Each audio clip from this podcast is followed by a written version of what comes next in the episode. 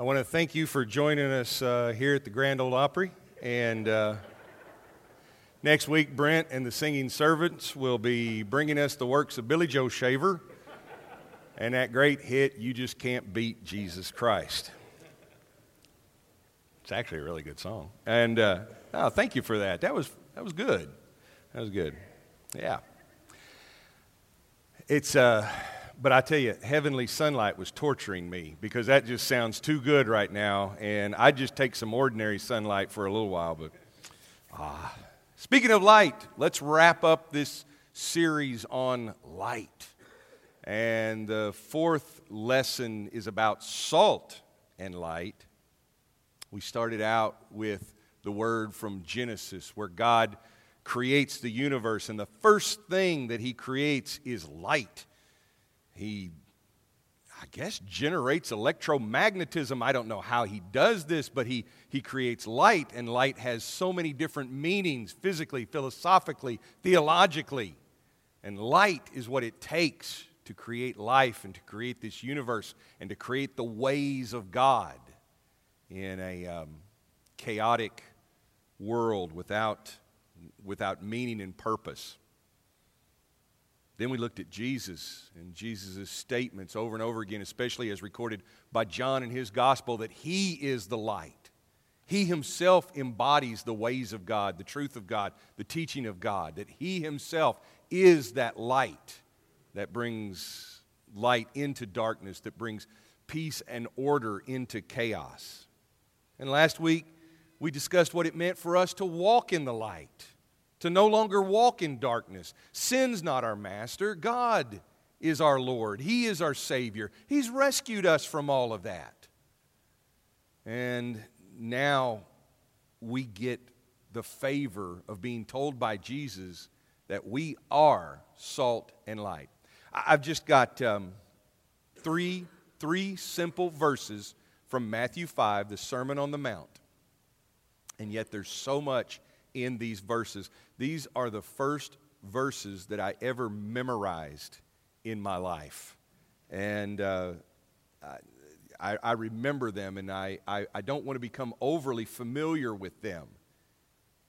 But it's always meant a lot to me. So let's, let's share this together. You can find uh, Matthew 5, and uh, it'll be on the screen here. Here's Jesus in the Sermon on the Mount. He's proclaimed uh, that uh, those who might think that they're not blessed are actually the ones who are blessed. He's talking about the way of the kingdom. And he says to his followers, to his disciples, You are the salt of the earth. But if the salt loses its saltiness, how can it be made salty again? It's no longer good for anything except to be thrown out and trampled underfoot. You are the light of the world. A town built on a hill cannot be hidden. Neither do people light a lamp and put it under a bowl. Instead, they put it on its stand, and it gives light to everyone in the house. In the same way, let your light shine before others, that they may see your good deeds and glorify your Father in heaven. And that's the word from the Lord, the teachings of Jesus. And I want this teaching to be memorable to you too just like I memorized it. But I want us to, and maybe you've memorized this verse too, and it's very familiar to you. But I want it to be memorable to you when you leave here today. I want you to take it with you. And this, this last message in this series on light is one that I want us to take very seriously and put it into practice. So I'm going to give you three points built on words beginning with the letter I, so that I as you say to yourself, I will remember what this is about. Those three words are identity, integrity, and influence. And I want to use those as a um, structure as we look at these three verses identity, integrity, and influence. Now remember, Jesus has said, You're the salt of the earth, you are the light of the world, and it has to do with these three I words identity. Jesus is giving us our identity. And identity is a huge topic right now in our culture. Identity can be stolen. Has anybody lost their identity? I get PIN codes from the government and everyone else because apparently my identity has been stolen, which I don't understand. If anybody ever stole my identity, I would think they would give it back pretty quickly. You know, do you really want to live all of my life? Go right ahead, you know. And they stole my identity, but I still know who I am. But identity theft is apparently a big thing, and yet it raises the question what are we really calling our identity if it can be so easily stolen? People are trying to find their identity. I don't know that that's new, but quite often when a, you have a friend or a family member, or maybe you've even done this and you say, I don't know anymore, I don't know, I've got to go find myself. And I'm always so tempted to say, Well, you're right here. There you are. Look. But sometimes I understand that. We feel lost. We feel lost and we're searching for something, and that's a real experience. And we might say that we're searching for our real identity. Who am I really? Have I lived my life to please others? Have I lived my life living by what others' expectations of me are? Or do I really know who I'm supposed to be? And where are you going to find that identity? Well, Jesus has an answer. Identity politics is a thing, and I'm resisting the need to define that because it means a lot of different things to a lot of different people, and it turns into a lot of controversial arguments. And the whole idea of finding identity to bring us together, oddly enough, seems to separate us. But just know that it's a thing, and it's a thing because identity matters to people. So when I'm addressing you, as disciples of Jesus or as people who are interested in what it means to be a disciple of Jesus, I want you to know that Jesus gives you his identity. He gives you your identity. And that identity is based on who he is. Now, Jesus said that he's the light of the world, but in this passage, he says you are the light of the world. Well, which is it? It's both. Because as Christians, the word Christian literally translates to uh, imitators of Christ or little Christ. We're following him. As he is the light of the world, we're like him, and we are also the light of the world. I know that salt of the earth doesn't really fit in with light, and it's a new phrase, and what does it mean here? It works together. For disciples, our identity and our place in the world is a gift that's given to us by Jesus. The earth and the world here are, are not two separate places. It's two different terms, but it's, it's the same. It simply means when you talk of the earth, you talk of all the peoples on the earth. Uh, so that when we sing songs or we read poetry or we read scripture that says, all the earth will praise him, it doesn't mean the rock that we're living on, it means the people who inhabit it. When we talk about the world that we live in or the world that's out there, we're still referring to the people who are out there. This is simply a way of talking about all of humanity and the habitation in which we live. And Jesus is saying, as regards that, as regards your place among all those other people and in the world that you inhabit, the, the environments that you live in, the networks that you live in, we might say. He says, In that, you're salt and light, meaning your identity is very distinct, it's noticeable. Just like saltiness among all other flavors and foods is noticeable. Just like light, even in the darkest darkness, is noticeable. This is your identity. This is your place in the world. But why are we distinct? Are we distinct just because we have silly practices, because we are supposed to be a peculiar people? Oh, yeah, and you know, over history, there are times that we have really gotten our peculiar on. Uh, I mean, we've been so peculiar that I don't know that that peculiarity is what we thought it was. We just kind of thrived in that peculiarity and said, We're different. We're just not like everybody else. Why? Because we're not like everybody else. And we come up with some of a circular argument where we say, We can't do this because that's what other people are doing. Well, that's not good enough. This distinction that Jesus is pointing out, I think, takes us to our next word, which is integrity. Think about the times that you use the word integrity. There's a very uh, virtuous use of the word, and then there's a very uh, matter of fact use of the word. To say that something has integrity might mean that it's holding together. To say that something has integrity might mean that it's all there. You know, it's like an old game. Have you ever been cleaning out your closets and you find some old board game or something like that? And you're excited because it's like, oh, here's a nostalgic piece of my childhood. Wouldn't it be fun to get the family together to play this game? And you bring the game board down, and guess what? Half the pieces are missing. You know, it's just not there anymore. It's like, we don't know. The little shoe and the little dog have absconded. We only have half the money. Maybe they ran off with it. But you, don't, you can't play the game anymore because it's, it doesn't have the same integrity. It's not whole, it's not complete. But integrity also has to do with somebody being consistent in their practice, in their speech. The things that they do and they say go together. In fact, integrity might be summed up in that phrase that we always think of in the legal arena where somebody says, Do you promise to tell the whole truth, nothing but the truth? So help you God. Our integrity is the whole truth. It means that there's a wholeness to it, there's a completeness to it, there is a truthfulness to it. That's the distinction that disciples of Christ have in this world, on this earth, is that we are people who are committed to the whole truth. It's who we are.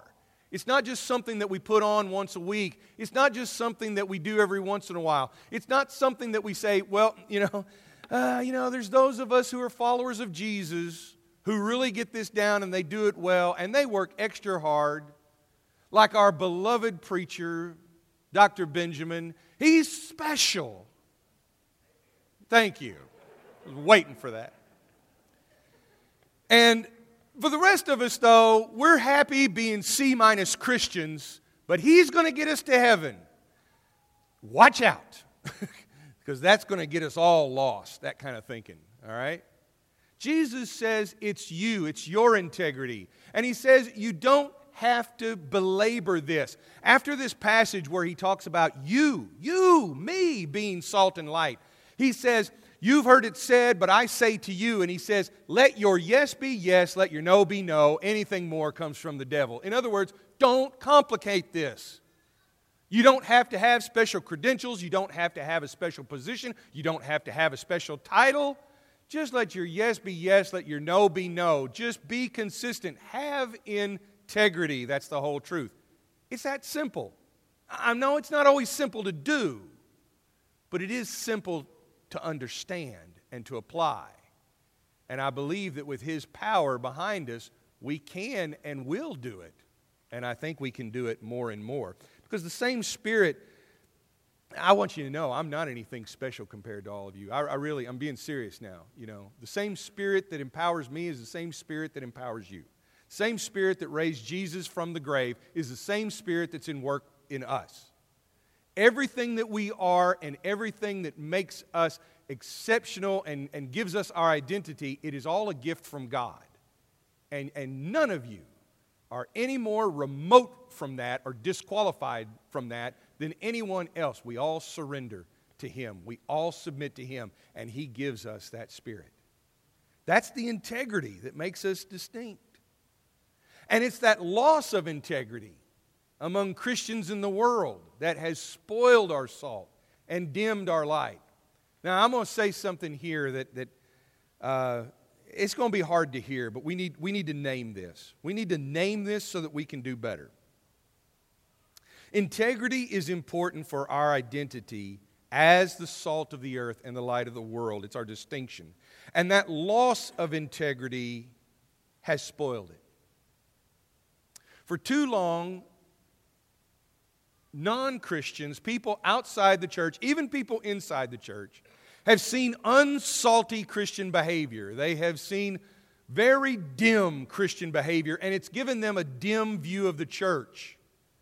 This has happened recently, it's happened long before, but it, it almost justifies people's disappointment with the church, with religion, with God, with Jesus, and it justifies that. And when we see Christian leaders who align themselves with worldly things, then people who are already put off by that turn against it. And they say, well, see, that just justifies my whole set of beliefs that the church is nothing but a bunch of hypocrites. Now, some of you may be thinking, well, yeah, I know people do that, but that's not fair. It, you know what? You're right. It's not fair. It's not fair that we should get judged because of the actions of a few or maybe a lot of unsalty, dim lighted Christians, okay? But you know what? Who cares? It's not fair, but that doesn't matter. You can claim fairness and you can ask for fairness, or you can be salt and be light. You can claim fairness and it won't matter. So get over that. Let's all just get over that. We want to be treated fairly. We want to be respected. We want to be seen for what we really are. Don't judge us by the bad apples. Fine. Then be good apples. Quit worrying about how others judge. Quit worrying about how we're, we're polling. You know, let's just be salt and light. Do you think Jesus had a bad reputation? He did. He was regard. He even described the problem. He said, "What am I going to do with you people?" John the Baptist shows up he, he's wearing a, you know, he's wearing a camel hair shirt. He, you know, he's got, you know, he hadn't had a shave or a haircut in forever. He's been subsisting on honey. Uh, he's got cricket legs in his beards because he's been eating locusts, you know, and he's out there preaching in the desert. And you people say, why, you know, he's got a demon. Jesus says, Here I come. I'm, I'm, I'm dressed decently. I'm going to parties and everything. And you say, He's a glutton and a drunkard. Fickle generation, he says. But that judgment of the crowds is not what matters. I do believe that our distinction as a people of integrity, I believe that that will stand out. Integrity means that we can just be humble and honest. We don't have to apologize for others, but maybe we should. And maybe there are times that we do. But we can just be humble and we can say, you know, I dislike this as much as anybody. I dislike it when these leaders not only fail, but don't seem to care about their actions and their attitudes. But I'm going to be honest with you. I'm searching for my identity too. I want to have integrity. And I'm going to be honest about who I am and what I believe. I think people who would be so honest and so humble, I think that that would be distinct in the world today. To have a people who are just truthful, without arrogance, without being pompous, without being overly apologetic, without being self loathing. Nobody needs that you know, we don't need to go and, uh, you know, walk over broken glass or, you know, crawl over it on our hands and knees and say to the world, look at us, we're sorry about everything. Nobody's served by that. Let's just be humble. Let's just be honest. Let's live the way that our Savior teaches us to. And, and if we did that, I think that that would be the best way that we could have the greatest influence. You noticed I changed my light there, didn't you? Yeah. There's a reason why.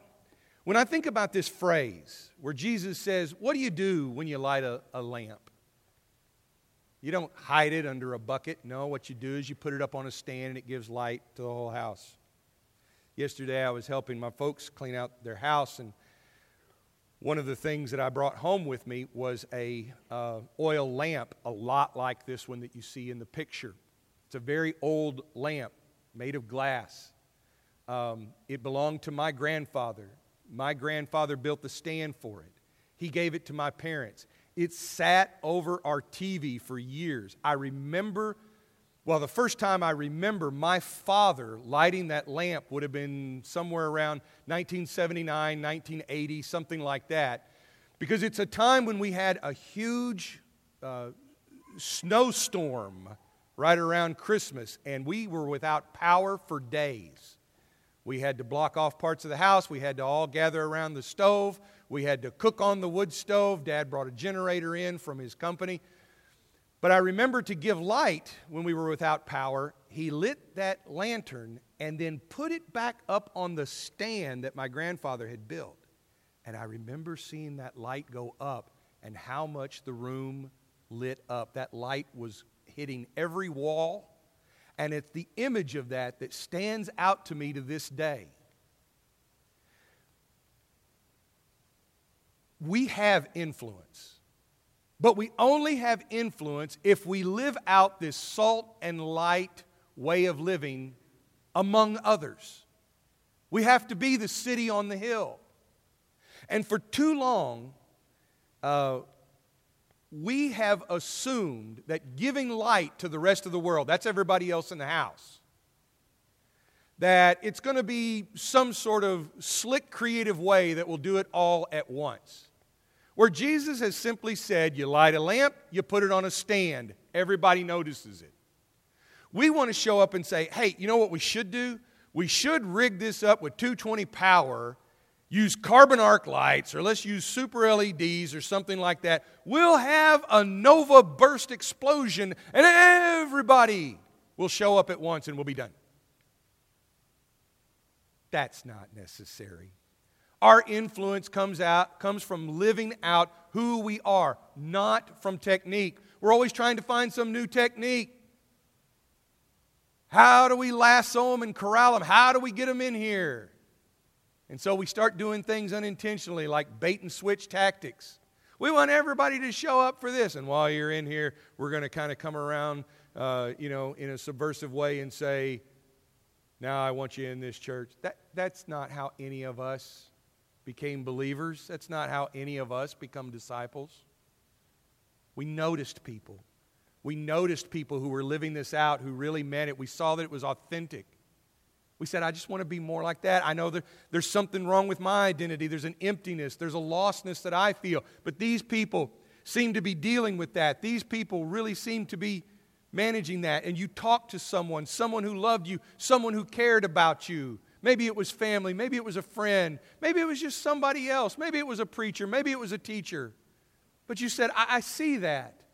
In other words, their light had been lifted up by God and it gave light to you. And now he wants to light your lamp and set it up for others to see. Don't, don't worry about the technique. Don't worry about the activity. Don't worry about how it's done. Just keep that light shining wherever you're at as you go about your life every day. Just don't cover it up under a bucket. Don't douse it. Be the city on a hill. Identity in Jesus as salt and light with integrity. And that integrity is important because it means that we're being honest and humble about who we are and we're striving to live and to be more like Him. We're imitating Jesus. But that identity, along with that integrity, that is the influence that would lead others to glorify God. I said this in the prayer this morning, but did you notice in the text what it says? It's not that we have to find more and more ways to glorify God. Glorifying God is great. We need to do that. When we come together in worship, we glorify Him, we praise Him. Why? Because He's worthy of it. And it's good for us to rehearse that and practice that. But Jesus says, Let your light shine so that others will see your good works. And who's going to glorify your Father in heaven? They are. They are. When we have the Jesus identity and we live it out with integrity, then our influence is they say, hey, those people are genuine. That's real. Their God is worthy of something, of being praised. That's how it's done. God will take care of the rest of it. God will win the souls. God will impact the world. God will make himself known to them just as he makes uh, himself known to us. But you and I just have to be the city on the hill. You and I just have to shine. And maybe this is a good verse for us to take with us, along with the three I words. In the message, Peterson takes this verse in, in, verse 15. He says, If I make you light bearers, you don't think I'm going to hide you under a bucket, do you? See, it's a nonsense statement. Why would you light a light and then cover it up? I'm putting you on a light stand. Now that I've put you there on a hilltop, on a light stand, shine. That's what we're called to do. That's the rationale behind Night to Shine. It's a night for everyone to shine. Those who are volunteers, those who are kings and queens, those who come in from the community to join us. And it's not limited to February 11th. It's not limited to Night to Shine. That's our calling every day is to shine. Just have the identity of Jesus as salt and light. Keep the integrity so that even on days when you don't feel very shiny, you're honest and humble about that. And you're looking for what God will do to make you better than what you can be on your own. God will, take, God will put you on the stand. He'll put you out there where He needs you. We just have to trust in Him. When we shine, it isn't us glorifying God, but the world gives glory to our Father. And when that happens, we need to back them up. We need to back up our friends, our neighbors, strangers, and just say, Good for you. Good for you. You know what we know now. Would you pray with me? Father, you have given us light. We thank you for the gift of light. Father, we take it for granted that we live in a world with light. Uh, the darkness frightens us, the darkness scares us, the darkness can, um, can deceive us, it can consume us. Father, never let us take for granted your light, your light that is within us. We can pay so much attention to the shadows in the corner, the shadows above us, the shadows around us. But your light is there. And I pray that you will teach us to trust in you so that we may live out this salt and light identity.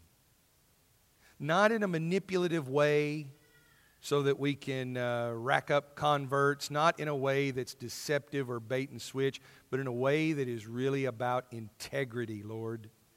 Give us that sense of integrity and just to celebrate everyone then, regardless of numbers, who because of that sees a glimmer of your light and they learn to glorify you as well. We're ready to be the city on the hill, Lord. We're ready to be the light that shines in the world. We're ready to be the salt for all peoples on earth. Place us where you will. It's in Jesus' name we pray. Amen. Let us stand, please.